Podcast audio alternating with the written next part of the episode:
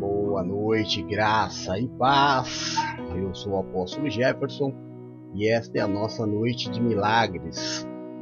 Hoje, dia 11 de janeiro de 2022, são 9 horas e 4 minutinhos e nós já estamos preparados depois de um tempo de consagração ao Senhor, de busca na palavra, para levar para você esta palavra de terça-feira, que é uma palavra diferenciada daquilo que nós pregamos todos os dias. É um dia, é uma noite, aliás, onde Deus vai usar a minha vida para levar o milagre até o seu corpo, até a sua alma, até o seu espírito, fazer com que você seja sacudido na tua fé e também no seu entendimento. Então seja muito bem-vindo você que está comigo essa palavra que vai chegar em 11 países em todo este país, esse mundão afora, quatro continentes. Eu quero dar a graça e a paz do Senhor a todos os nossos irmãos que estão ouvindo esta palavra, que o Senhor possa verdadeiramente tocar o teu coração e fazer com que você entenda algumas coisas que talvez você ainda não tenha entendimento. Amém? Então vamos lá, sem demora Vamos à palavra da noite.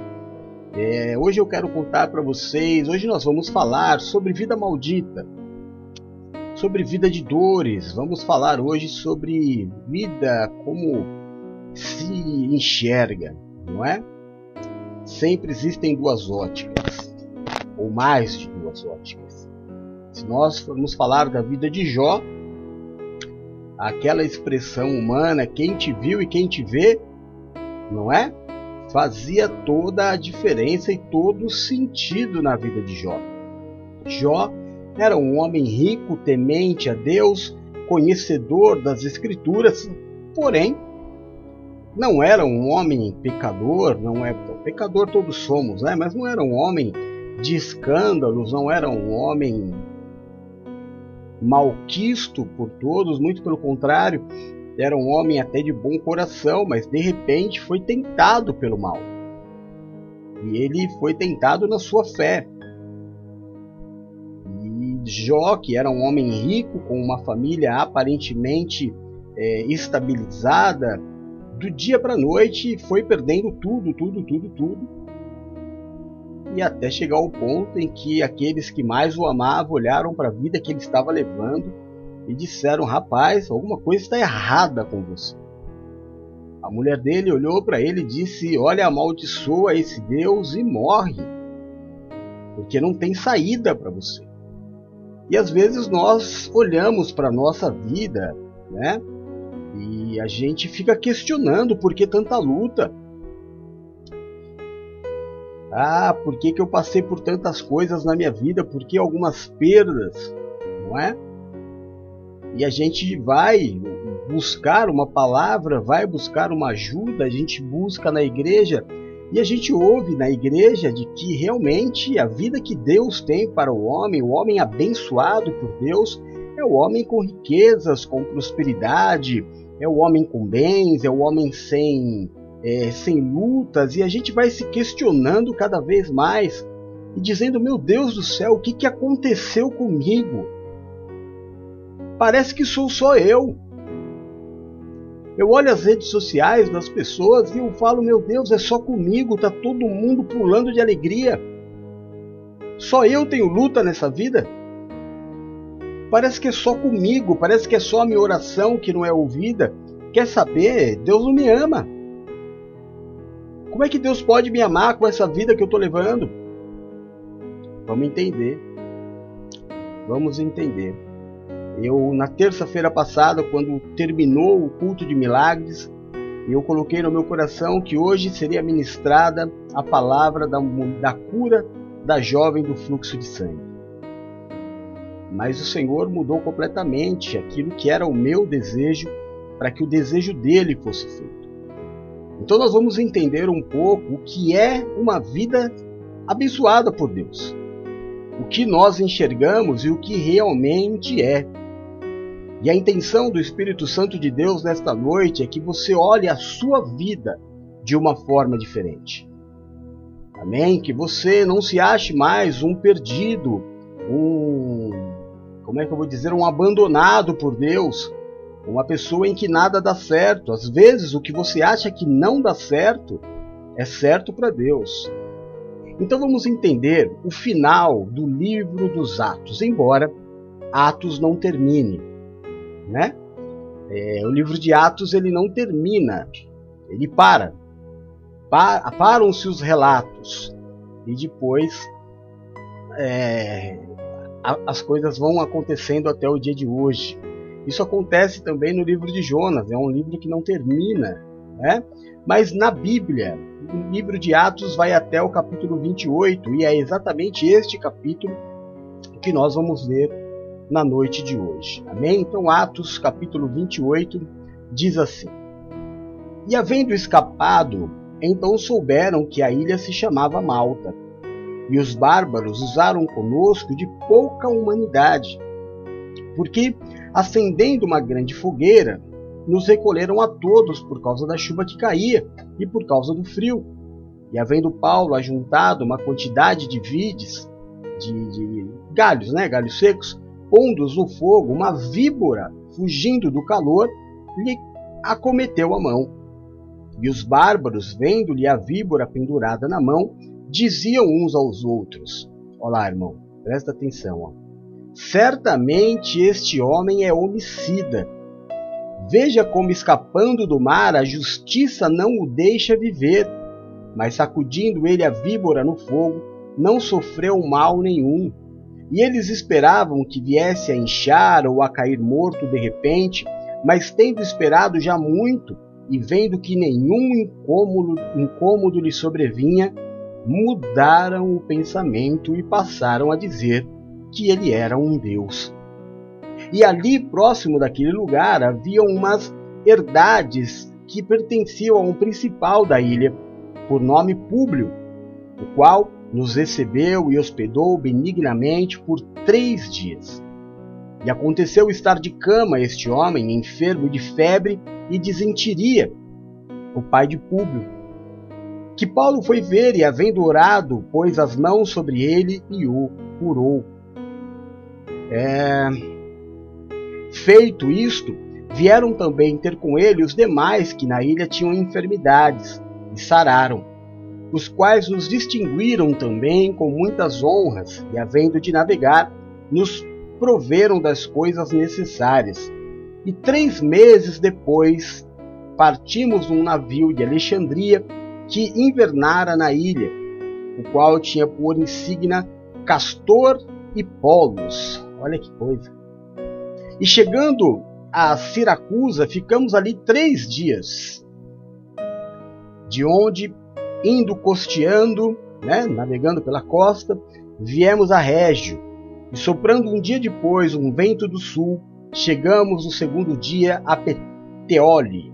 Peteoli, tem acento, né? Então, Potéoli, onde achando alguns irmãos nos rogaram que por sete dias ficássemos com eles e depois nos dirigimos a Roma.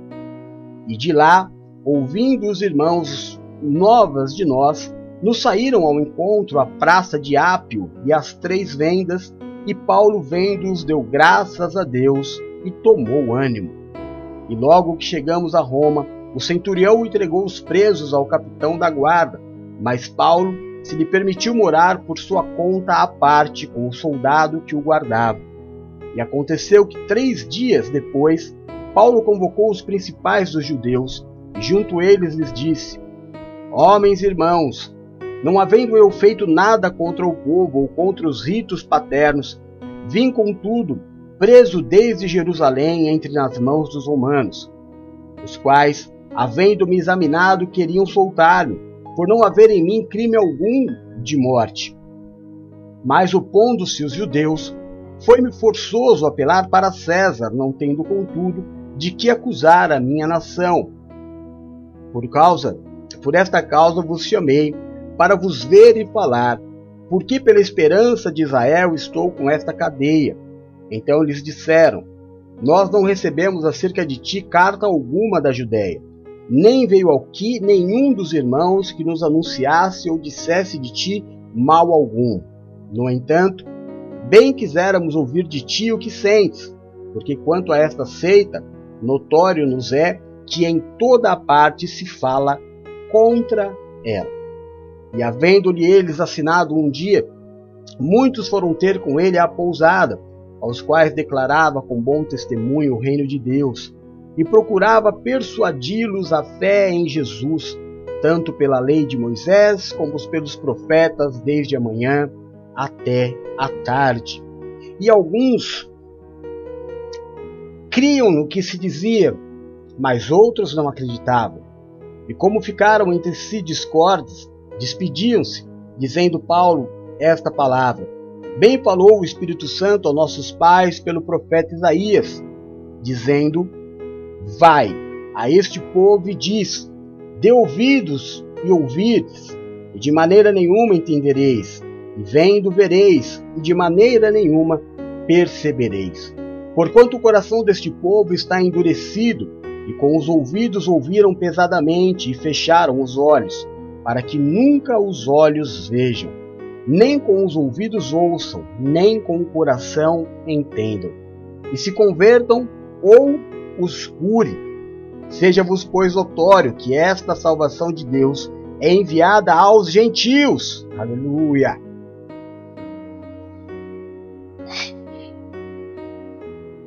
E eles a ouvirão e havendo ele dito estas palavras, partiram os judeus, tendo entre si grande contenda. E Paulo ficou dois anos inteiro na sua própria habitação, que alugara, e recebia todos quantos vinham vê-lo, pregando o reino de Deus e ensinando com toda a liberdade as coisas pertencentes ao Senhor Jesus Cristo, sem nenhum impedimento. Senhor nosso Deus e Pai de amor.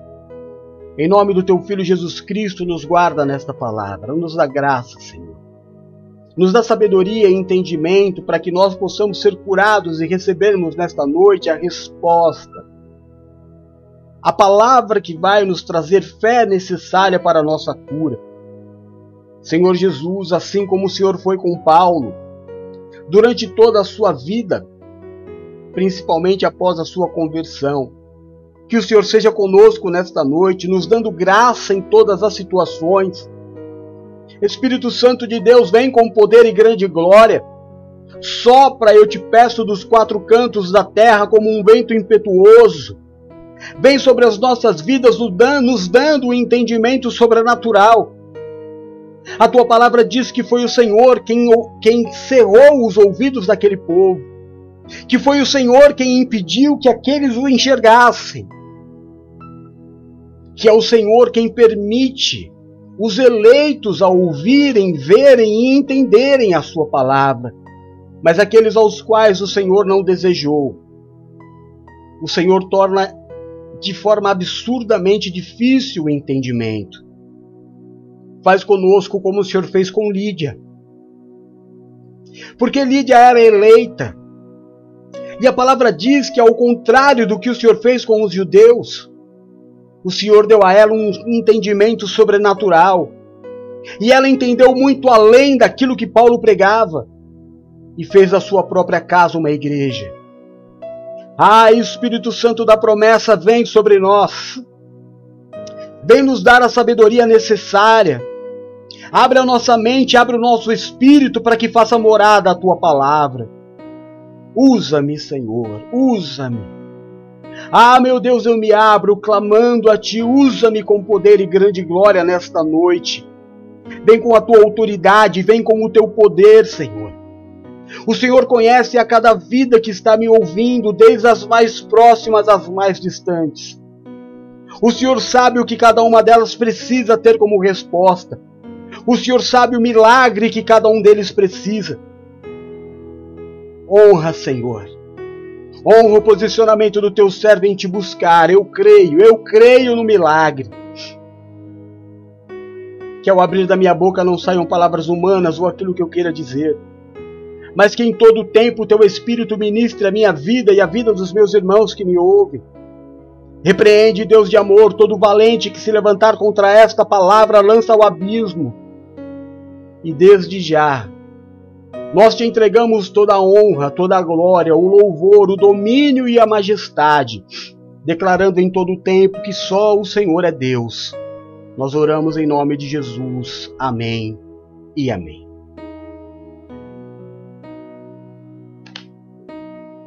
Nos dias de hoje, a palavra que você recebe dentro da, dos templos religiosos é exatamente aquilo que todo mundo procura: riqueza, conforto, estabilidade, segurança. É claro que todo o ser humano deseja essas coisas, mas eu preciso entender que estas coisas que o ser humano busca não são reais. A segurança que o dinheiro te provê não é real. A segurança que qualquer coisa desta terra possa te trazer não é real. O Senhor ele nos indica uma sabedoria de entendimento de que tudo aquilo que é deste mundo perece. No momento você pode ter um dinheiro e pouco tempo depois já não ter o dinheiro. Sabe o que eu percebo nas pessoas? Uma sazonalidade. Sabe o que eu percebo em muitos homens de Deus e mulheres de Deus? Que quando chega a época do pagamento do salário e que o salário cai na conta, as pessoas são aleluia, glória a Deus. E elas ficam com um sorriso de orelha a orelha e tudo em, tudo da graça. Sabe por quê? Porque ela se sente segura. Só que na mesma velocidade com que o dinheiro chega, as contas também chegam. Aliás, as contas chegam antes. E a pessoa que faz do dinheiro a sua segurança vai se enfraquecendo a cada boleto que é pago. A luz, a água, o telefone, a internet, a televisão, o suprimento de alimento diário, o remédio, a roupa, o cosmético. E ainda existem pessoas que antigamente, antigamente, eu me lembro quando eu era jovem, a minha família fazia compra mensal. Então a, a minha mãe ela ia no mercado e ela enchia os carrinhos, dois, três carrinhos, e levava para casa, e ali tinha o que ia ter o suprimento do mês. Dali não se podia gastar mais, porque o dinheiro acabava. Mas graças a Deus, não faltava. Hoje, no meio da crise em que nós vivemos, não são todas as pessoas que têm condição psicológica de pegar o, teu, o seu salário inteiro e pagar todas as contas, ir no mercado e comprar tudo o que precisa no mês e passar o resto do mês zerado.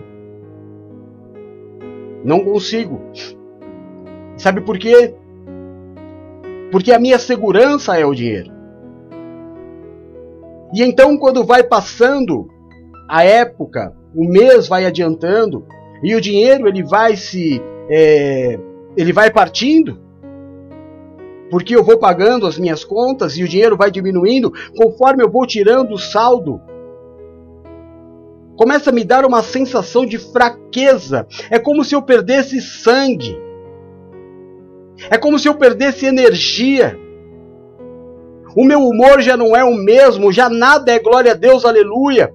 Eu já não enxergo as coisas como uma, uma, uma, um propósito de Deus, mas eu começo a enxergar as coisas, as mesmas situações, mas agora com um olhar de peso.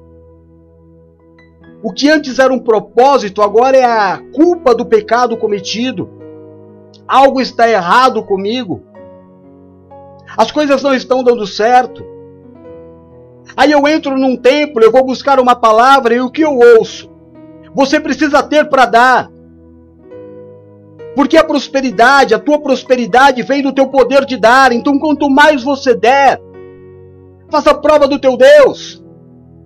Ofertas, desafios, compra aqui o símbolo. E tudo isso vai te dar a prosperidade. E você se vê numa condição de que você também não pode participar da bênção de Deus.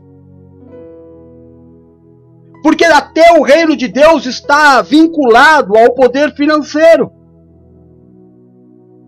E aí você começa a achar que nem com Deus você tem jeito. Ou então você cai na loucura de pegar o pouco que sobra e fazer além do teu dízimo. E aí você entrega ofertas, você entrega desafios, você compra a toalhinha que, que vai curar, o feijão que vai curar, a chave que vai abrir portas. Ô irmão, deixa eu te contar uma coisa. Uma vez me perguntaram assim, apóstolo, o senhor não acredita em símbolos proféticos? Claro que sim. O apóstolo Paulo distribuía lá os seus lencinhos.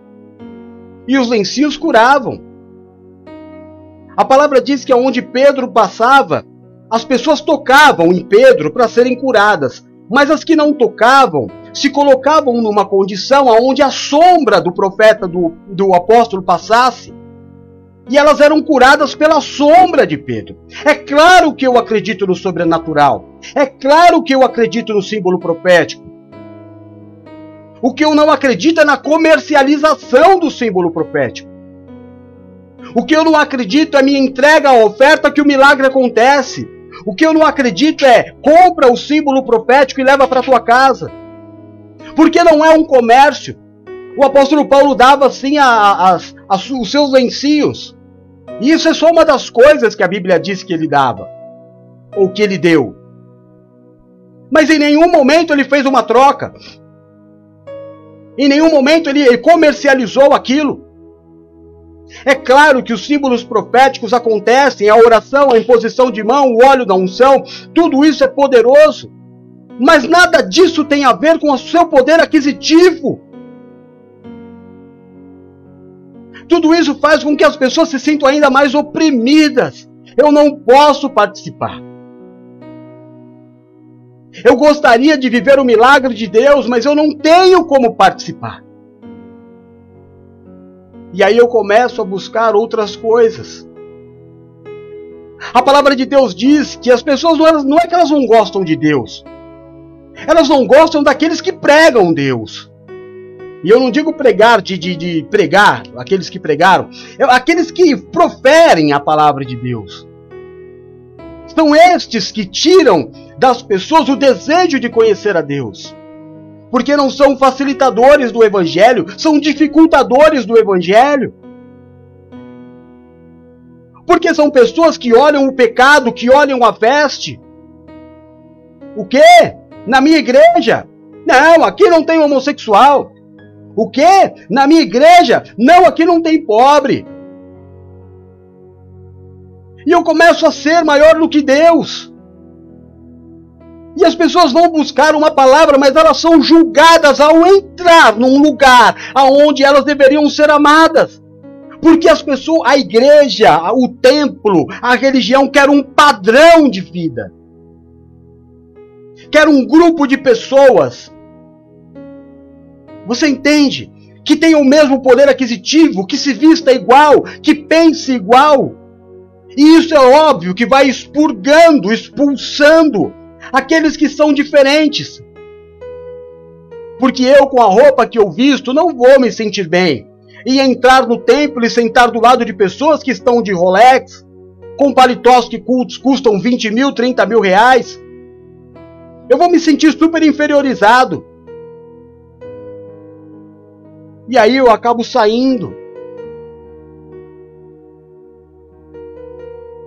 as pessoas elas têm uma noção de, de, de, de bênção de Deus completamente deturpadas nos dias de hoje. E aí você olha para a tua vida, irmão, que é uma bênção, acredita em mim, a sua vida é uma bênção. Só que quando você compara com aquilo que se diz que é felicidade, você não se vê naquele padrão de felicidade. A verdade é que este padrão de felicidade nem Jesus Cristo participaria. Porque o profeta Isaías, quando disse sobre o Messias, disse que não havia nele beleza alguma que se desejasse, que ele era um homem de dores. A palavra não diz que ele era o bonitinho, o bem vestido, o bem sucedido. Não é o que viria. Nasceria de uma família morreria numa cruz, seria rejeitado, rejeitado e não amado. Ele foi rejeitado pelos seus. Foi assim que Cristo foi tratado na terra. Foi assim a vida do Messias. Foi assim a vida dos apóstolos. Foi assim a vida do apóstolo Paulo neste último momento da sua vida, esses últimos anos da vida de Paulo. O irmão, o capítulo 27, ele passa por um naufrágio. Se eu não me engano, 276 ou 273 pessoas, 276 eu acho. Pessoas estavam naquele naufrágio. As pessoas, aquele barco naufraga e eles caem na ilha de, de Malta. Eu não sei se você já viu a ilha de Malta. Eu acho que eu tenho aqui a ilha de Malta para te mostrar. Não tenho? Eu deveria ter. Mas tá bom. Eu tenho certeza que eu separei a ilha de Malta para você ver. Mas alguma coisa estranha aconteceu aqui. Deixa eu ver, peraí. Eu queria muito que você visse que o lugar aonde o apóstolo Paulo naufragou estava muito distante de ser uma maldição.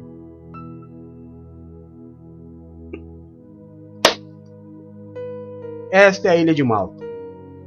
É claro que hoje, quando você chega de cara na ilha de Malta, você se depara com uma gigantesca igreja. Mas eu estou te mostrando isso para você ver que já o lugar aonde Paulo chega após o naufrágio, passar um tempo no mar, boiando. Ele chega num lugar, numa ilha onde existiam muitos bárbaros. E você percebeu que a ilha não tem nada de feia, a ilha é maravilhosa. Ele chega neste lugar e até por essa ilha ser maravilhosa, as pessoas que habitavam ali eram maravilhosas. Chega toda essa galera toda, 276 pessoas de uma vez. Tudo meio que afogado, desesperado, e o povo os recebe. Eles são bem recebidos, eles são acolhidos. Paulo está no meio daqueles 276 pessoas. E para se aquecer do frio, eles fazem uma fogueira. Paulo começa a alimentar aquela fogueira, buscando gravetos no chão e lançando na fogueira para que o fogo aumentasse, para que todos pudessem ser aquecidos, que eles estavam com frio, molhados, passaram bastante tempo na água. E quando Paulo está jogando o graveto, é uma ilha. E existem muitos animais, inclusive uma serpente. Uma não, várias. Essa serpente gruda na mão de Paulo. E ele levanta, e a palavra diz que todo mundo viu que uma serpente havia grudado na mão de Paulo. Ele sacudiu a serpente, e a serpente caiu na fogueira. E os habitantes da ilha, por conhecerem o lugar, porque aí, irmão, as pessoas vão falar assim: ah, mas aí também podia ser uma cobrinha que não tinha veneno. Podia. Só que os habitantes da ilha, conhecendo os animais dali, ficaram olhando para Paulo e esperando o quê? O que, que a palavra diz? Esperando ele inchar, começar a babar, esturricar e morrer. Porque não tinha médico ali. Mas acontece algo estranho. É claro que a hora que o Paulo toma a picada da serpente, tanto os náufragos como os habitantes da ilha olham para Paulo e falam: esse camarada realmente é sangue ruim tem alguma coisa errada com esse fulano. Rapaz, quanta coisa ruim acontece na vida dele. Ele sai de um problema, está em outro, você só ouve falar que ele está em luta. Pois o rapaz acaba de se salvar de um naufrágio a vida não quer ele. Porque ele sai de um naufrágio, sobrevive a um naufrágio e é picado por uma víbora. Esse cara é um amaldiçoado. E começaram a julgar Paulo desse jeito, como talvez julguem a tua vida. Como também olhem para os teus problemas e falem: Meu Deus do céu, mas sai de um problema, entra em outro. Toda vez que eu ouço falar de Fulano, ele está enfiado num problema. Mas de repente, começaram a olhar para Paulo. Gente, não está acontecendo nada. Mas eu vi a serpente picar. Mas ele está lá como se nada tivesse acontecido. E aí, de repente, os mesmos que disseram este cara é um amaldiçoado começaram a mudar de opinião e falar: Meu Deus, quem é esse cara? Que é preso injustamente, que passa por um naufrágio, se salva do naufrágio, é picado pela serpente, nada acontece com ele. Esse cara é um Deus. Pois é, irmão. Este é o título, tema do culto de hoje. A sua vida é de um maldito ou é de um Cristo? Porque se toda hora as pessoas olham para você e falam: Meu Deus, essa vida não levanta, meu Deus, nunca sai dessa situação, sai de um problema e entra em outro, está sempre enroscado.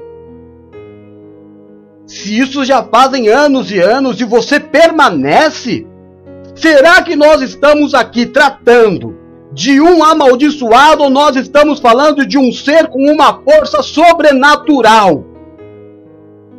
Ou nós estamos falando de alguém que recebeu capacitação, autoridade para olhar para a dificuldade de qualquer pessoa e falar: ah, fica tranquilo, eu já passei por isso. Talvez você não entenda porque você vai na, no joguinho de Satanás. Porque você vai no Zé do inferno que vem no teu ouvido falar: ah, você está passando é fruto do teu pecado. Ah, o que você está passando, pelo amor de Deus, Deus não está aí. Você precisa de Deus. Como é que Deus não está aí? Como é que eu cheguei até aqui? Como é que eu vivi esses 35 anos de vida? Esses 40 anos de vida? Esses 45 anos de vida? Esses 50, 60 anos? Porque viver 20 anos qualquer pessoa vive. Eu quero ver você passar a vida que eu passei de lutas e de superações e chegar na minha idade. Eu superei. Eu sou mais que vencedor em Cristo Jesus. Antes de falar da minha vida, procure saber quem eu sou, por onde eu passei e por onde eu pisei. Quais foram as guerras, as lutas e as batalhas que, eu que foram levantadas contra a minha vida e em qual delas eu sucumbi.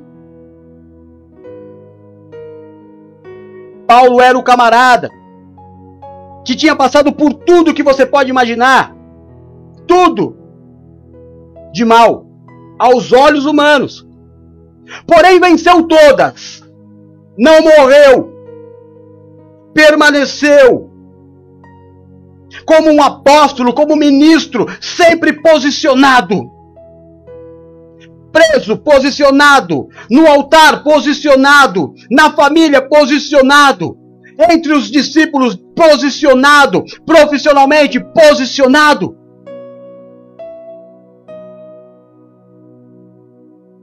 Quando alguém chegava para Paulo e falava: Paulo, pelo amor de Deus, olha, ora por mim. Eu perdi um ente querido. Ele dizia: Eu também sei o que você está passando, me dá aqui um abraço. Quando alguém chegava para Paulo e dizia: Paulo, eu perdi o meu casamento, perdi o meu marido, perdi a minha esposa, ele dizia: dá aqui um abraço, eu já passei por isso. Quando Paulo dizia: Paulo, eu estou doente, estou desenganado pelos médicos, estão dizendo que eu vou morrer, Paulo dizia: dá aqui um abraço, eu já passei por isso.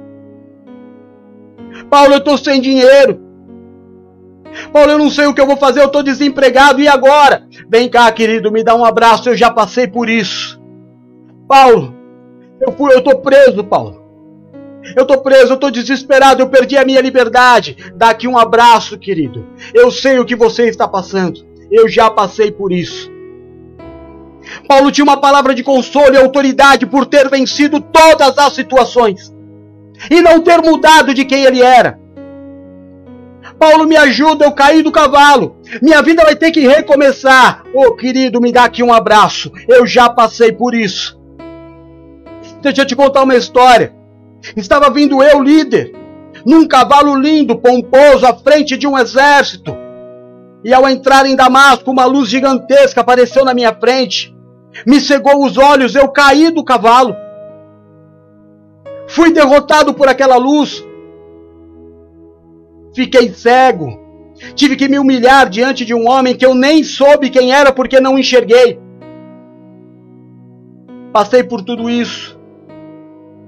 E de lá para cá a minha vida foi assim: de superação, de lutas, de prisões, de apedrejamento, de fuga. Eu trago no meu corpo as marcas do Evangelho. Passei por muitas situações, sim, Senhor, mas em nenhuma delas eu mudei. Em nenhuma delas eu parei e falei: desisto aqui. Uma vez, uma vez busquei oração ao meu Mestre, Senhor e Salvador Jesus Cristo, e disse: Senhor, trago em mim um espinho na minha carne, se possível, afasta de mim. Uma vez. E me foi negado. E sabe o que eu fiz? Não fiz biquinho e deixei de servir ao Senhor, não, porque sabia que Ele podia me curar. Mas mais importante do que a minha cura era permanecer e eu permaneci. Permaneci. Até o último dia da minha vida com um espinho na minha carne, porque Ele me disse: Paulo, a minha graça te basta.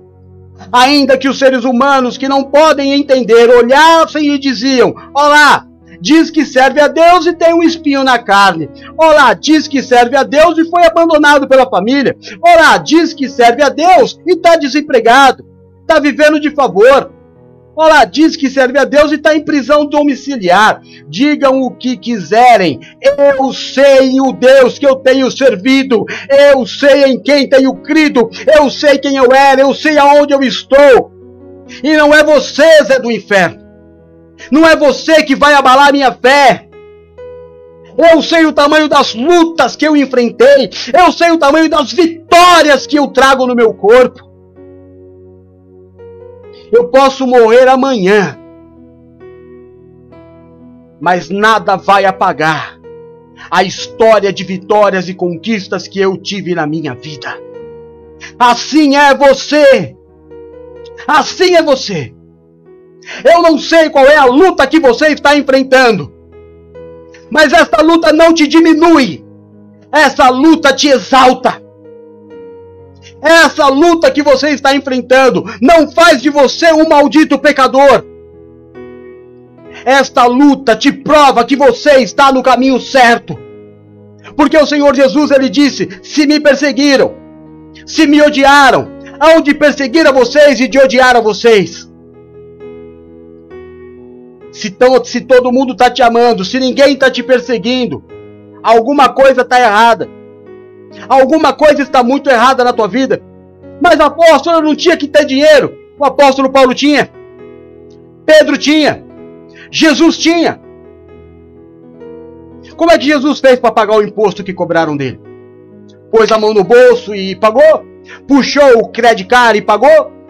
Abriu a carteira, tirou cédulas e pagou? Ou foi buscar em Deus o recurso? Ou foi da boca do peixe que saiu o estáter para ele pagar?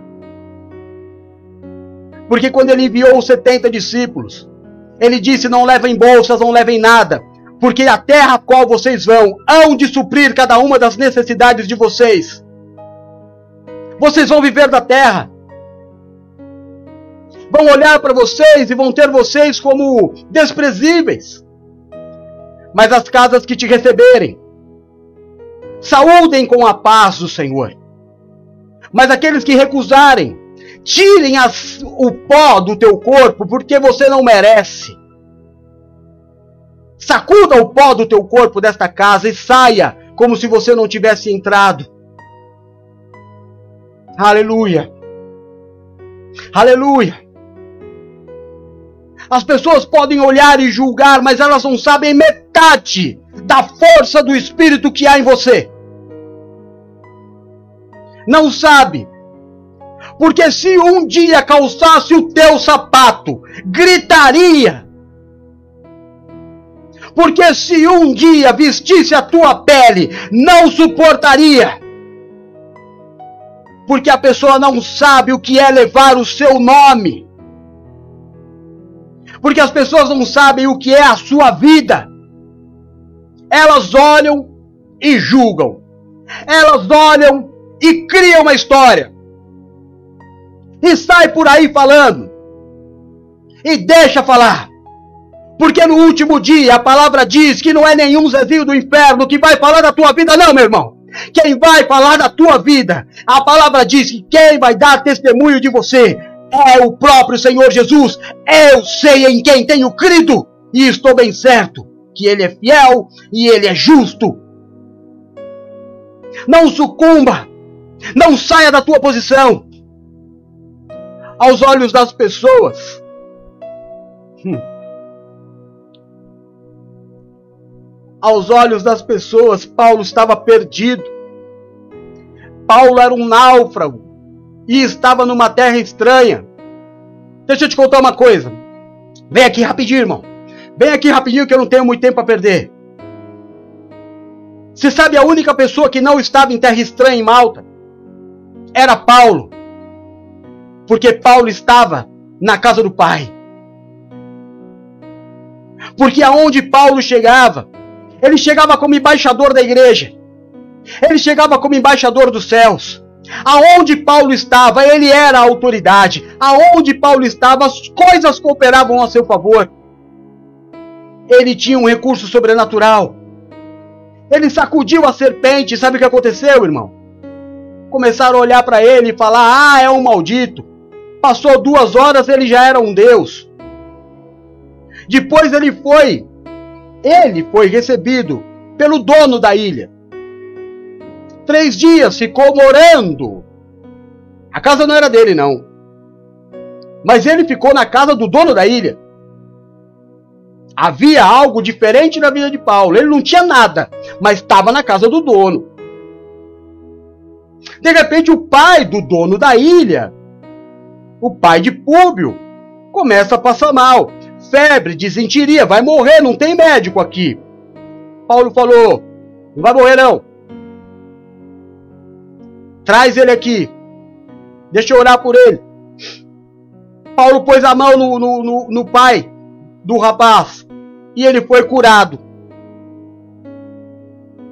Ficaram todo mundo maravilhados. Meu Deus, ele foi curado. Esse rapaz é, é ele é maravilhoso. E falaram para todo mundo da ilha e fez uma fila. A casa que Paulo estava virou uma igreja. As pessoas que nunca tinham ouvido falar de Cristo agora estavam fazendo fila naquela porta daquela casa para receber oração e cura de Paulo. E Paulo orou e curou a cada um que ali foi. Mas você pode dizer assim: ah, apóstolo, mas eu, se eu colocar a mão na pessoa, ela não é curada. É porque não é essa cura que Deus quer que você faça. É a história da tua vida que vai curar quando aconteceu a tragédia que aconteceu com a Bispa Adriana. Eu falei para ela, filha, daqui a alguns anos, mulheres vão te procurar desesperadas, te dizendo: perdi alguém que eu amo muito, e você vai abraçar e vem e dizer: vem aqui, me abraça, eu já passei por isso. Esta é a cura. Esta é a cura. Daqui a algum tempo alguém vai chegar para você e vai dizer assim: Eu perdi tudo, estou desesperado. E você vai abraçar e falar assim: Eu sei o que é recomeçar. Vamos conversar. Existem formas diferentes de Deus trabalhar. Naquela época era pondo a mão, Paulo orou, curou. Agora quem vai curar é a tua vida, é a tua história. Então não abafe a tua história, porque vão dizer: ah, essa história é feia.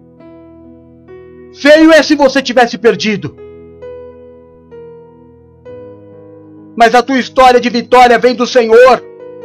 Você só chegou até aqui porque Deus foi com você. Eu achei que eu nunca ia ser mãe. Por quê? Ah, porque eu já passei da idade. Vem aqui. Me dá um abraço, sabe por quê? Porque eu também pensei que o meu tempo tinha passado. Vem cá me dar um abraço, porque eu também fui mãe depois dos 40. E eu vou te dizer, é maravilhoso. E vai ser maravilhoso na tua vida também. Não desista, não deixe de acreditar. Não duvide! Não duvide pelo que dizem, não duvidem pelo que o Google te fala. Não, não se deixa levar exatamente pelo que a ciência diz. Maior é o que está na tua vida do que a ciência que está no mundo. 2022 é ano da família, 2022 é ano da fertilidade, 2022 é o ano de alargar as estacas da tenda da família. É ano de prosperidade, é ano de expansão. Você já passou por muita coisa nessa vida. Que você pode abraçar muitas pessoas e dizer: vem aqui. Eu sei que muitas pessoas não conseguiram se levantar. Mas o meu Deus me levantou da mesma situação. Me dá aqui um abraço. Me dá aqui um abraço e vamos caminhar. Vai doer. Não, o meu abraço não vai tirar a tua dor. Mas o meu abraço vai te curar. E você vai levantar e vai vencer a tua dor, como eu levantei e venci a minha dor. Eu não sei como, não me pergunta de onde veio a força. Não, pode perguntar que eu vou te dizer. Dentro de mim não tinha força nenhuma. Ao meu redor ninguém podia fazer nada. Mas a hora que eu estava com a boca no chão, veio do céu o poder que me levantou. E é este poder que vai levantar você desse chão. E vai levantar. E vai levantar. Por que me levantou? Paulo não estava numa terra estranha. Todo mundo estava, menos Paulo. Paulo fez novos amigos. Paulo fez novos filhos. Ele chegou num lugar. Meu irmão, pelo amor de Deus, olha a palavra. Pelo amor de Deus, irmão, leia esta palavra. Paulo chegou do ele era um náufrago. Ele chegou vomitando água. Ele e todos os 276. Mas passou um pouquinho de tempo Paulo estava dentro da casa do governador da ilha, vamos dizer assim. E a casa do governador virou uma igreja. Você está me entendendo, irmão? Paulo não se adaptou ao lugar, o lugar se adaptou a Paulo. Paulo não foi ali fazer amigos, as pessoas encontraram um pastor. Paulo não saiu dali cheio de amigos, Paulo saiu cheio de filhos. Paulo entrou como um ninguém, quem é esse? Chegaram a dizer é um maldito, nem a vida quer. Saiu do naufrágio e a cobra mordeu. Calma lá, irmão. A história está só começando. Ele entrou como um semi-maldito, como um extremo necessitado e saiu com uma filiação de novos adoradores de Jesus Cristo. Não se adapte à luta, não se adapte à ilha. A ilha vai se adaptar ao poder do teu Deus. Permaneça firme. Você precisa saber quem você é. Paulo tinha certeza de quem ele era. Eu sou quem eu sou, casado ou não, com dinheiro ou não, empregado ou não na minha casa, na minha tenda, na minha terra, em Roma, onde eu sou cidadão, ou em Malta. Porque aonde eu estiver, ele está comigo, e aonde Ele estiver comigo, eu sou mais que vencedor. Não se deixe levar pelo ambiente em que você está. Não se contamine com as coisas desta terra. Essa foi a primeira lição. A segunda situação. A recepção de Satanás, porque quando irmão entende uma coisa, a batalha é espiritual. Antes de Paulo entrar naquela ilha, ninguém conhecia Jesus. Eu não sei o que acontecia na ilha. Vocês viram a ilha? A ilha é um lugar paradisíaco. A ilha é um lugar lindo. As pessoas viviam ali, mas viviam todas pagãs. Deviam servir a outros deuses, entregar sacrifícios. É claro que Satanás de alguma forma se alimentava da, daquilo. De repente, Paulo cai naquele lugar. Satanás falou: não, não. Da onde veio aquela serpente? Da onde veio aquela serpente? A recepção de Paulo, a intimidação de Paulo. Eu vou mostrar quem é que manda aqui. Ou nunca aconteceu na tua vida, bispo, pastor, é, presbítero, você que prega a palavra de Deus? Nunca aconteceu num domingo na tua vida? Do dia que você vai pregar, parece que o mundo desaba na tua cabeça. O dia que você vai prestar um culto ao Senhor, é visita que chega, é o fulano que fica doente, é o não sei quem que, que, que vem para atazanar as ideias. É a intimidação de Satanás. Paulo chegou na ilha, a recepção, a picada da serpente. Não vai me parar. Não vai me parar. O problema, meu irmão, é que tem muito chiliquento. O problema é que tem muito crente chiliquento, que a hora que a cobra morde, sai gritando e chora, e, e, e cadê a fé? Tá todo mundo te olhando. Tá todo mundo olhando para você, e você dando chilique pleno. Mordeu? Mordeu. Eu vou me posicionar como os antigos profetas. Eu vou dizer o que Daniel disse ao rei. Se Deus quiser que eu morra, eu vou morrer. Se Deus quiser que eu não morra, eu não vou morrer. Uma coisa eu tenho certeza: não é a vontade do leão que vai prevalecer, nem é a vontade do rei, nem dos, dos governadores do rei. A minha vida é a vontade de Deus. Então, o leão, se for permissão de Deus, vai me comer. Se não for, eu vou acordar amanhã e vou sair daqui. Paulo viu a serpente, picou, ele falou: Show, chegou o dia da minha partida, eu vou em honra. Eu não vou ficar aqui chorando, me rastejando e jogando no chão. Ai, pelo amor de Deus, alguém ora por mim. Eu vim aqui para orar. Eu não vim aqui pedir para ninguém orar por mim. Eu tô aqui é para eu orar.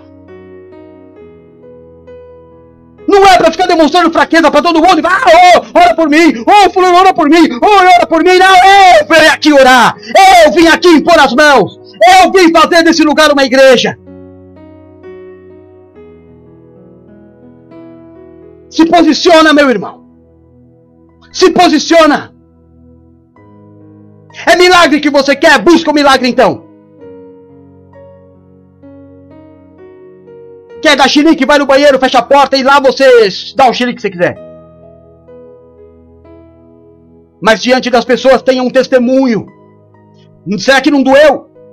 Que não tenha entrado veneno, tudo bem. Ou que tenha entrado veneno e também não tenha feito efeito, tudo bem. Mas que doer, doeu. E a palavra não diz que Paulo saiu gritando e falou: pelo amor de Deus, alguém me ajuda! Ai, pelo amor de Deus, alguém me ajuda! Que cara, alguém me ajuda? É Deus que vai me ajudar aqui. Isso aqui não é pra morte, isso aqui é pra testemunhar. Vocês estão vendo aqui, ó? Ô, seus malucos? Nem adianta, ó. Nem cobra me mata aqui. Que me mata é Deus. Adianta. Quer, quer abandonar, abandona. Quer ir embora, vai. Vou chorar, vou, vou, vou ficar triste, sim senhor, mas não vou morrer, não. Vou levantar. Vou dar a volta por cima. A minha vida é superação. Vou tomar a decisão que eu tenho que tomar? Sim, senhor. E vou glorificar a Deus com a minha decisão. Então aprende a lição.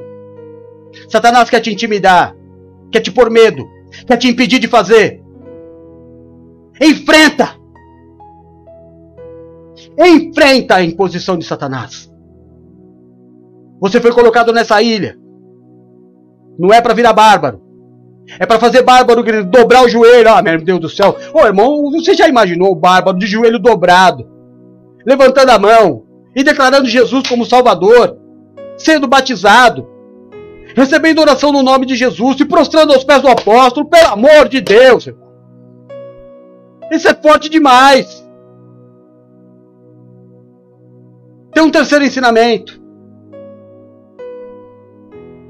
Tem muita gente esperando você morrer.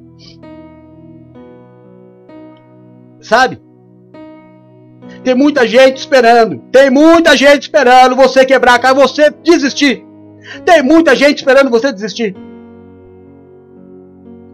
Eu postei hoje, hoje eu postei no grupo da igreja um quadrinho que nós fizemos na época. A mensagem de Gamaliel. Não adianta, irmão, não adianta. Não adianta mandinga, não adianta, não adianta. O evangelho vai ser pregado. Ah, só tem uma forma de dizer se é de Deus ou não é de Deus. E não é se tem dinheiro ou não tem dinheiro. Isso é balela. Isso é balela. O que Gamaliel diz é: para e observa. Se não é de Deus, vai sumir como todas as outras seitas sumiram. Mas se for de Deus, vocês são malucos? Adianta vocês se levantarem contra o que é de Deus?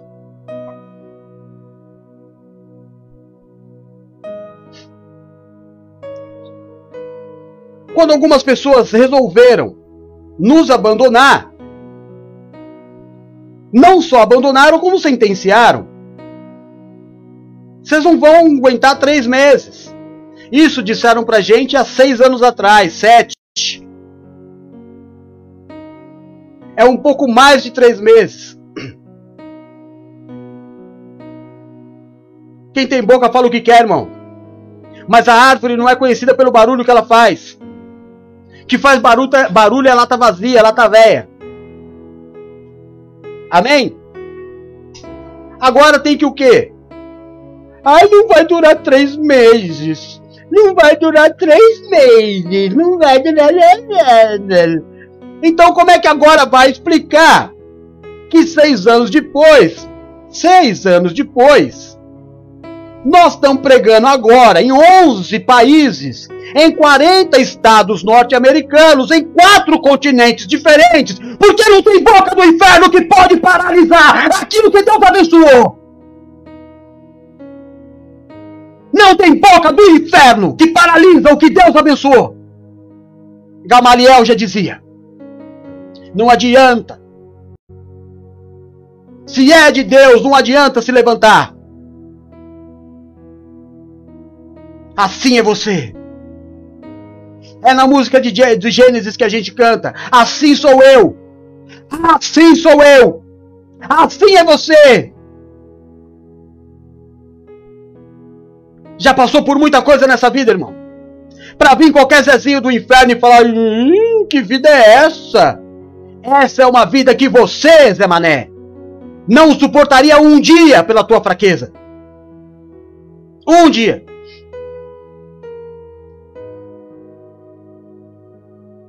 Deus sabe bem quem é quem nessa vida. Tem um quarto ensinamento ainda.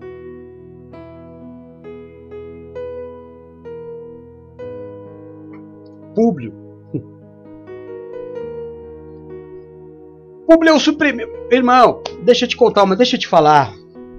Você sabe quem é que disse para nós que a gente não, que nós não passaremos de três meses? era o pessoal que abençoava a igreja com o dízimo mais alto. Então eles falavam assim para nós. Na cabeça deles, a ideia era a seguinte: como que eles vão sobreviver se quem banca eles somos nós?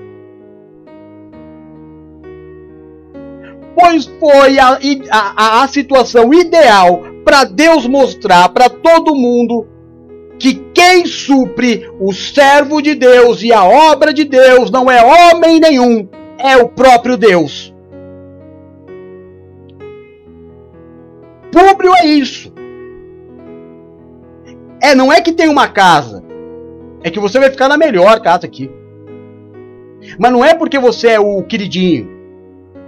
É porque você é o camarada que quer fazer dessa casa uma igreja. Porque o outro poderia fazer uma casa de swing. Porque o outro podia fazer uma casa de stand-up. Porque o outro podia fazer um mercado, um negócio. Não é comercializar. Mas você não, Paulo. Você vai transformar aquele lugar numa igreja. Então a tua vida tem um suprimento. E não é qualquer um. É do governador da ilha. Eu estou aqui para te falar, irmão, que todos os dias da tua vida, no nome de Jesus, vai haver um suprimento sobrenatural. Vai haver. Vai ter um tempo na tua vida, sim, que você vai viver de maná. Vai ter um tempo, sim, Adriano, que você vai vender bala no farol. É um tempo. Ah, apóstolo, mas eu não vejo a alternativa. Eu não vejo como isso tem que pode mudar. Você não precisa ver nada, meu irmão. Você não precisa ver nada, você precisa viver. Viver em fé. Porque do dia para a noite Deus muda a história de um homem. Porque de um dia para a noite Deus mudou a história de José. Porque de um, de um minuto para o outro Deus mudou a história de Paulo, de Saulo para Paulo. Porque de um momento para o outro o anjo visitou Zacarias e de velho estéreo se tornou novo pai. De uma menina de 13 anos que nem casada era, fez a mãe de Jesus. Quantas histórias mais você quer que eu te conte? A Bíblia inteira para te dizer que há um tempo em que você vai comer maná assim. Mas há um tempo, a hora que Deus falar, agora chegou. Agora chega. Agora é o tempo da honra. Agora vai viver o que Mordecai viveu. Qual que era a esperança de Mordecai? Que dormia na escadaria do reino. Ele dormiu na escadaria do reino e acordava na escadaria do reino. Dormia na escadaria do reino e acordava na escadaria do reino. Um dia ele dormiu e falou: amanhã eu vou acordar igual eu acordo todos os dias. Isso é o que ele pensou. Mas havia um bradar no céu. Havia uma palavra do céu. Hoje não. Hoje é o dia da tua honra. Hoje, você que dorme e acorda aí no, no, na escadaria do reino, hoje você vai andar no cavalo do rei, vai usar a, a, o, a espada do rei, a roupa do rei, vai ser honrado por toda a cidade, todo mundo vai saber: este é o homem a quem Deus quer honrar, este homem é você. Do dia para a noite, Deus muda a tua história. Não duvide, não deixe de crer. Na vida de Paulo foi público na tua vida vai ser quem Deus quiser usar. E vai usar. Não precisa ficar puxando o saco de ninguém. Quem te abençoa, recebe bênção de Deus. O Senhor diz, aliás, o apóstolo Paulo diz: Deus dá semente ao que semeia. As pessoas vão ter prazer em te abençoar. Vão ter prazer em te abençoar. A Renata me ligou fez uma, uma, uma, uma mensagem de vídeo, a rede, ó, tá, tá aí. Eu ia falar se ela tá aí, ela acabou de falar. Ela falou, apóstolo, abençoei a tua vida. E Deus me deu um carro. E eu falei, não, mas não é porque você abençoou a minha vida. É como você abençoou a minha vida. Você abençoou a minha vida, Rê, sem eu te pedir nada. Você abençoou porque você quis abençoar. E é este o segredo. Deus dá semente ao que semeia. E ela veio e abençoou a minha vida. E o pior, não é só isso não. Não é só isso não. Já que é para contar a história, conta a história inteira. Já que é para contar a história, conta tudo. Ela falou para mim, apóstolo, eu vou fazer. Eu falei, não vai não, senhora. Não vai fazer não, senhora. Ela falou, então tá bom. Aí ela pegou e fez, falou, desculpa a minha rebeldia, mas eu fiz. Eu falei, Renata, pelo amor de Deus, Rê. Aí a hora que ela veio dar o testemunho, ela falou: é, é, é isso, apóstolo, é isso, é abençoar. Quem abençoa é abençoado. Aí as pessoas pegam gosto em te abençoar, porque sabe que a janela do céu abre. Então não fica puxando o saco de ninguém.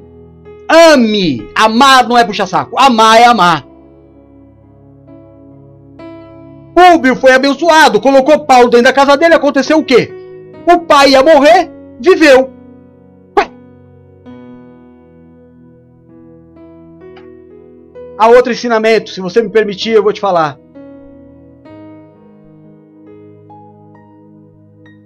Tudo é para a glória de Deus. Cada luta da tua vida é para a glória de Deus. Cada luta. Hoje, com 48 anos, eu olho para trás e eu posso abençoar qualquer pessoa. Qualquer pessoa. Porque cada experiência de lágrima que Deus me deu foi uma autoridade que Ele me deu. Eu sei o que é ser desempregado. Eu sei o que é ser sem família. Eu sei o que é ser sozinho. Eu sei o que é ser abandonado. Eu sei o que é ser doente. Claro que na época, a época é época de choro. Mas hoje, as lágrimas eram sementes que se transformaram em poder de Deus na minha vida. Foi assim com Paulo. Paulo converteu toda uma ilha.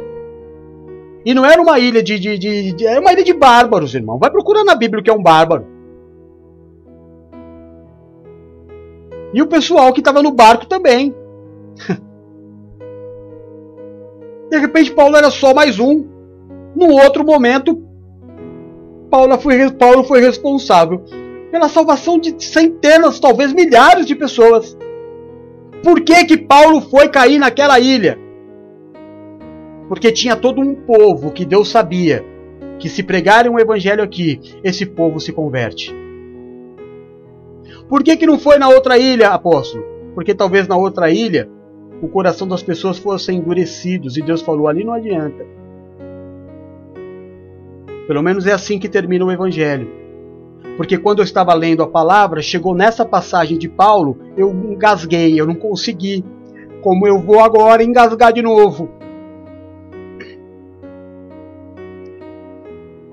Quando o apóstolo Paulo diz: os judeus erraram, o céu agora é da igreja, o céu agora é dos gentios. São eles que amaram a palavra. O quinto ensinamento, irmão, é que tudo é para a glória de Deus. Em tudo dai graças.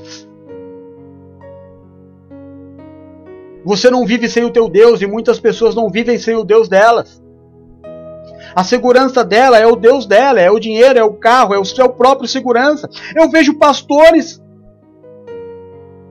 Pastor, pastores, eu conheço, eu não conheço de ver, conheço pastor de carro blindado, conheço pastor que anda de segurança. Não entra na minha cabeça. Eu sou chucro demais para entender que Jesus sabia que ia morrer e não permitiu que, o, que Pedro arrancasse a orelha de mal. Que Paulo sabia que ia morrer e não andou com segurança. Mas os camaradas vão voltar. E é um tal de Deus falou comigo hoje, Deus falou comigo hoje, Deus está falando comigo agora, e Deus está revelando agora. E sai de lá de carro blindado e de segurança, meu Deus do céu, não estou entendendo.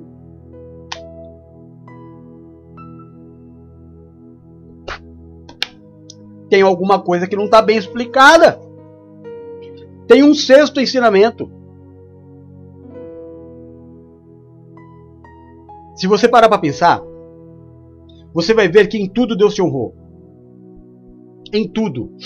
Porque, irmão, o que é a honra? O que é a honra? Só é honrado quem está na beira da vergonha. Ou está na beira da vergonha ou está em vergonha. E aí o que é a honra? A honra é você sair do estado de escândalo, de vergonha e se recolocar numa posição de honra e todo mundo falar: Uau, eu vi aonde ele estava. Eu vi onde ele estava. É, essa mudança de vida aí não é para qualquer um, não. Isso aí é para glória de Deus.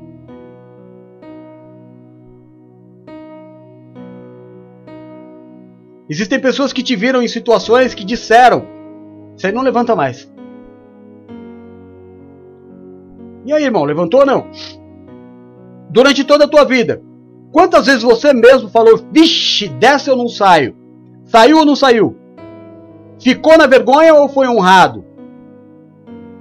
Toda vez que você sai da vergonha, você foi honrado, meu irmão. Paulo foi honrado naquela ilha, chegou em vergonha, chegou preso, chegou náufrago. Saiu de lá pastor de todos. Saiu de lá reverenciado. Pegar, ô, ô irmão, você leu, você leu, lê de novo, por favor. Tinha um barco, outro barco que naufragou ali. O pessoal ficou tão maravilhado com Paulo, falou: não, não, vem cá, ô, ô Paulo. Você precisa ir três meses depois, hein? Paulo ficou três meses na ilha. Pegaram um barco que estava lá, encalhado, e começaram a arrumar. Não, Paulo, vamos fazer um barco aqui topzera para você. Você precisa ir para Roma, Paulo? Deixa com a gente. Vamos preparar um barco topzera para você. É suprimento, meu irmão. Quantas vezes você não foi suprido de forma sobrenatural? Quantas vezes não se levantaram para te ajudar? Aí você acha que é bondade humana? Não é bondade humana. É ordem do céu. Deus dá ordem a que as pessoas te abençoem. Fizeram um barco topzeira, barco, o Paulo entrou no barco com todo, o, todo mundo que estava com ele. E vieram embora, e vieram pela costa. A palavra é detalhista a palavra. Né? Lucas escreve com muitos detalhes. Eles foram assim bem perto da costa, até para não naufragar de novo. Aí de repente bateu um vento correto, sobrenatural, né, irmão? Até o vento cooperou para que eles chegassem onde tivesse que chegar. No meio do caminho se depararam com alguns irmãos que deram glórias por conhecer a Paulo. No caminho de Roma. Quando chega em Roma, Paulo é preso.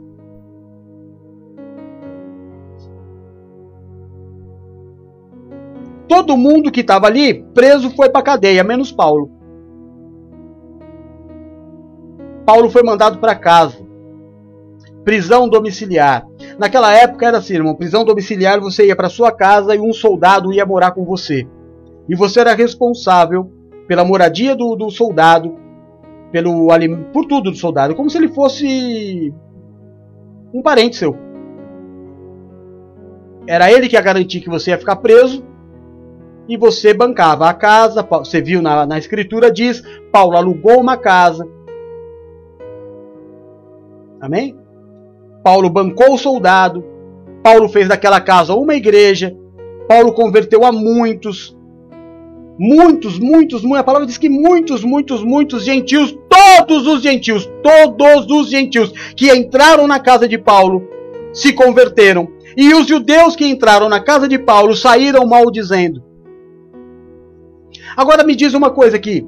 De onde veio o suprimento de Paulo? Se ele acabou de vir de um naufrágio, como é que ele alugou uma casa? Pega as cartas de Paulo e vai ver.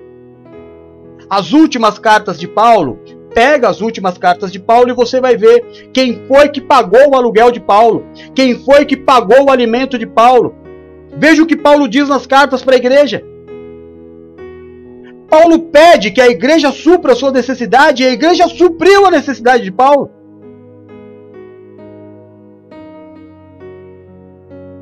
A Bíblia toda se encaixa, irmão.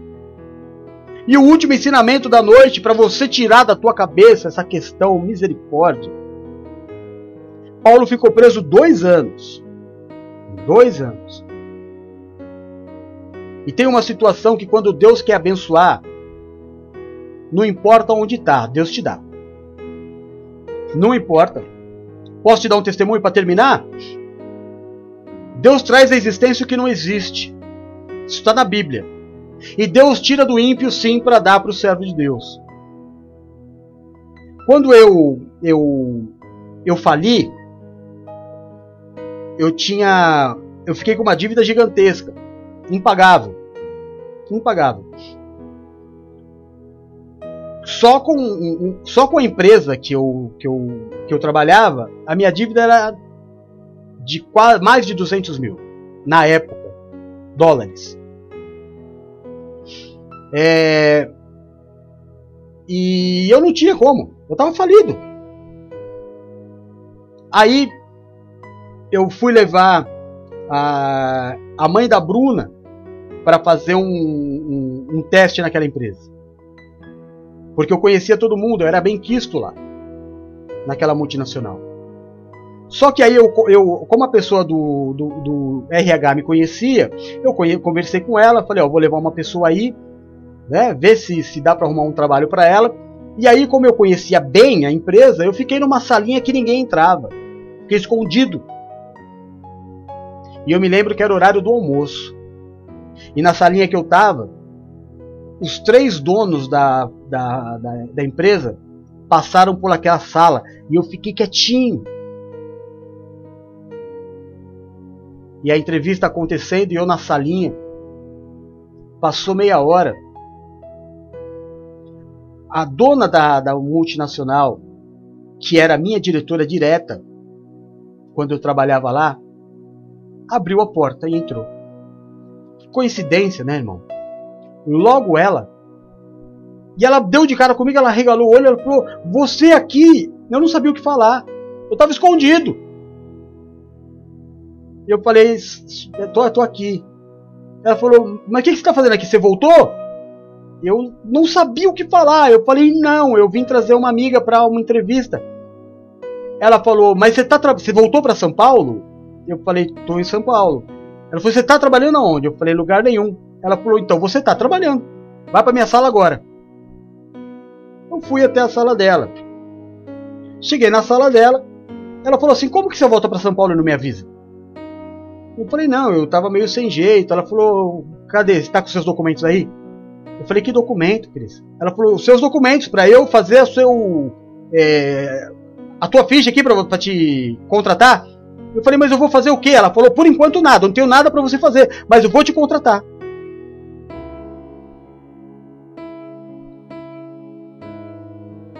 Eu pensei comigo, como assim?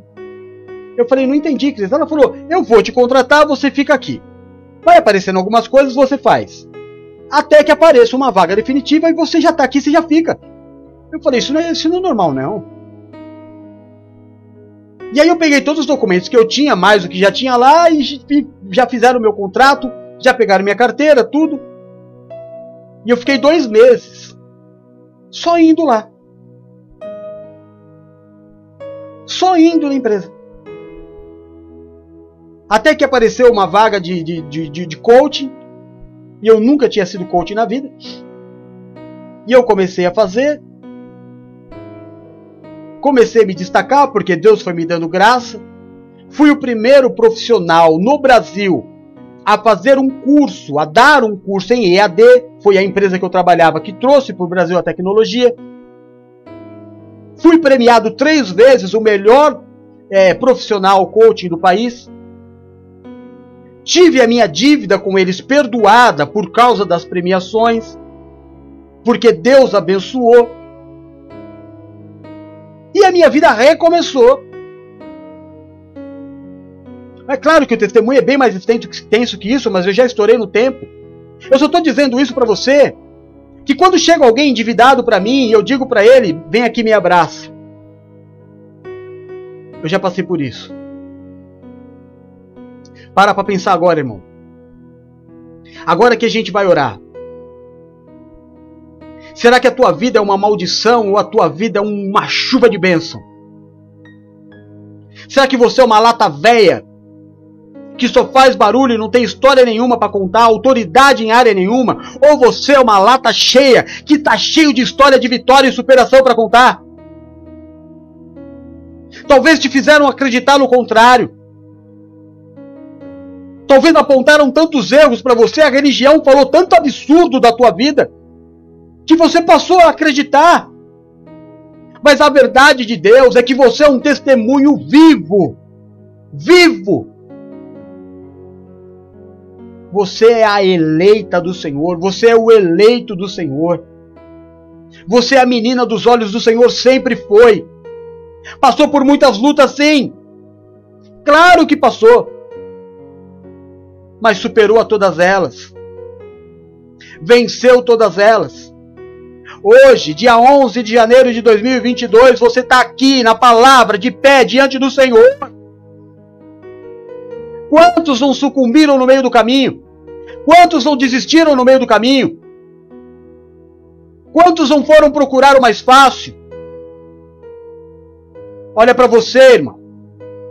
Mas não olha para você de acordo com o que as pessoas têm tentado te fazer acreditar que você é. Olha com os olhos de Deus. Você é mais do que vencedor. Você é poder de Deus na terra. Para para contar a tua história para os outros. Não seja tímido. Você vai ver que assim como Paulo, a tua casa se transforma numa igreja. Você vai ver quantas pessoas serão curadas quando souberem que você superou aquilo que está matando a elas. Eu espero que o, que o meu, meu filhinho querido Adriano não fique triste comigo, mas às vezes ele me liga de madrugada e ele fala: Pai, eu não estou conseguindo dormir. Pai, eu tô com a mão formigando. Pai, eu tô aqui com, eu, eu, eu tô aqui é, mal. Eu falo, eu sei, filho. Eu já passei por isso. Vamos orar junto. Faz assim, ó. Faz desse jeito aqui, filho. Foi assim que o pai fez. E aí chega no outro dia, eu pergunto: "E aí, filho, como é que foi?" Ele fala: "Pai, venci." E é assim, irmão. Talvez não seja impondo as mãos e vendo estribuchar e pondo a mão para trás e entrevistando o demônio que você vai ser reconhecido como homem de Deus. Mas é sabendo usar o poder de Deus na tua vida. Sabendo que nada do que você passou foi em vão.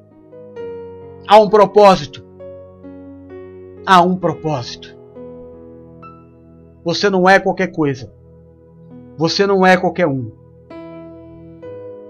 Você é um sonho de Deus para salvar outros tantos filhos de Deus. Você é o sonho de Deus para salvar outros tantos amados filhos de Deus. Nunca mais se olhe como um maldito. Nunca mais se olhe como um derrotado na vida. Não por causa de uma quantia financeira. Não por causa do cenário atual. A tua vida não é hoje. A tua vida é toda a história. Em toda a história.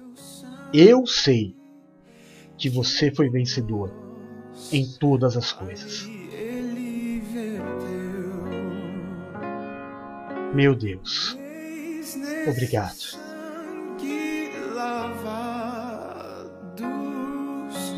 Obrigado, Senhor. Obrigado por ter nos trazido até aqui em honra. Obrigado porque, mesmo sem entender, nós permanecemos. Muito obrigado porque, mesmo sem entender, nós obedecemos. Mesmo quando mil caíram ao nosso lado, dez mil caíram à nossa direita, sem saber explicar, nós permanecemos. Quando muitos viraram as costas e desistiram, nós permanecemos. Porque nós temos um testemunho a dar. Porque nós sabemos o valor de uma aliança. Porque nós sabemos que a verdadeira vitória de um homem é honrar a sua aliança. A vitória do homem não está na quantidade financeira que ele tem, nem na casa que ele mora, mas está na sua história com Deus. Obrigado, meu Deus, porque a tua, a tua aliança sempre foi a grande diferença na nossa vida. Foi por causa desta aliança contigo que nós não perecemos. Quando Paulo caiu daquele cavalo, não foi para humilhação. Foi para que fosse colocada no seu dedo uma nova aliança. E Paulo saiu dizendo dessa nova aliança para todo mundo e fazendo muitos filhos na fé e fazendo igrejas por onde ele passava. Em nenhum momento das lutas Paulo disse: Meu Deus, está tudo errado. Muito pelo contrário, Paulo dizia: Esse é o caminho. Obrigado, Jesus. Envia-me a nós. Envia-nos a nós. Eu sei que há um propósito para as nossas vidas. Nesta noite de milagres, meu Deus. Tira a dúvida do coração dos teus filhos. Coloca a certeza de que eles são mais do que vencedores, de que os teus filhos são abençoados. Abençoados. Queridos, eleitos, todos. E que ninguém que ouviu esta palavra ouviu à toa. Porque não somos nós quem escolhemos a Ti, é o Senhor quem nos escolhe.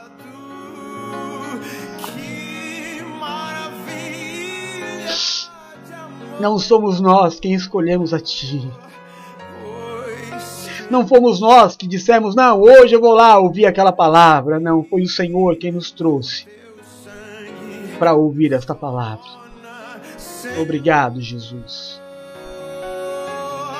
Porque diante de ti todo joelho se dobrará e toda língua confessará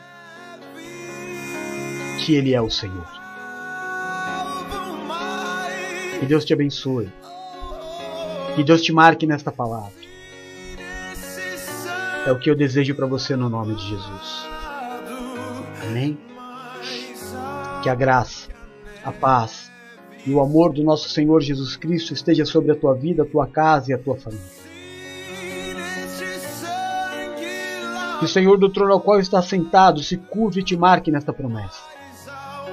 Eu te abençoo no nome do Pai, do Filho e do Santo Espírito de Deus. Amém e amém. Em nome de Jesus. Amém?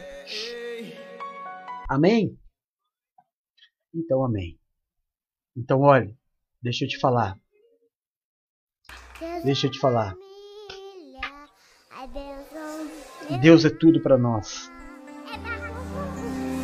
Deus é tudo para nós.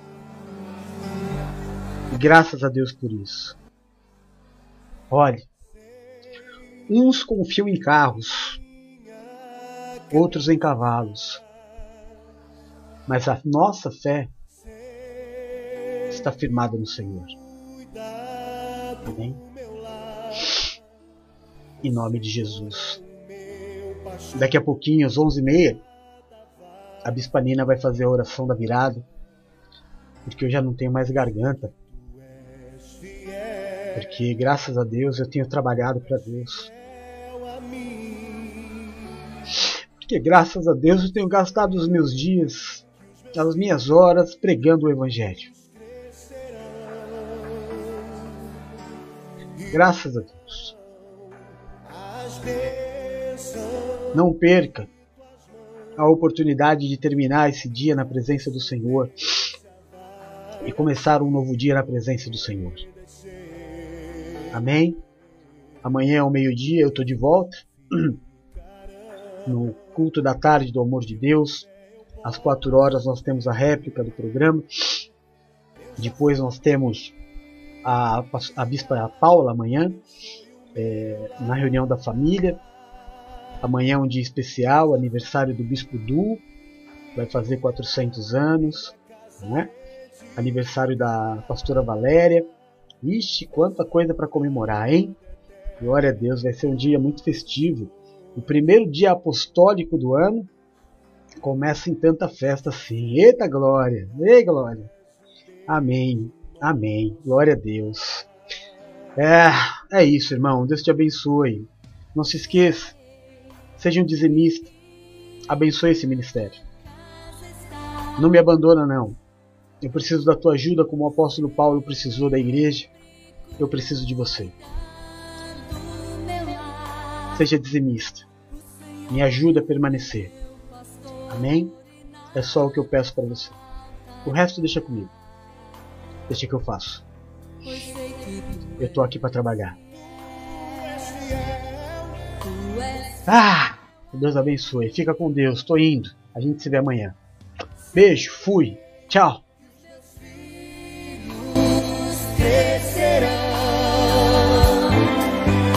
e terão as bênçãos de tuas mãos.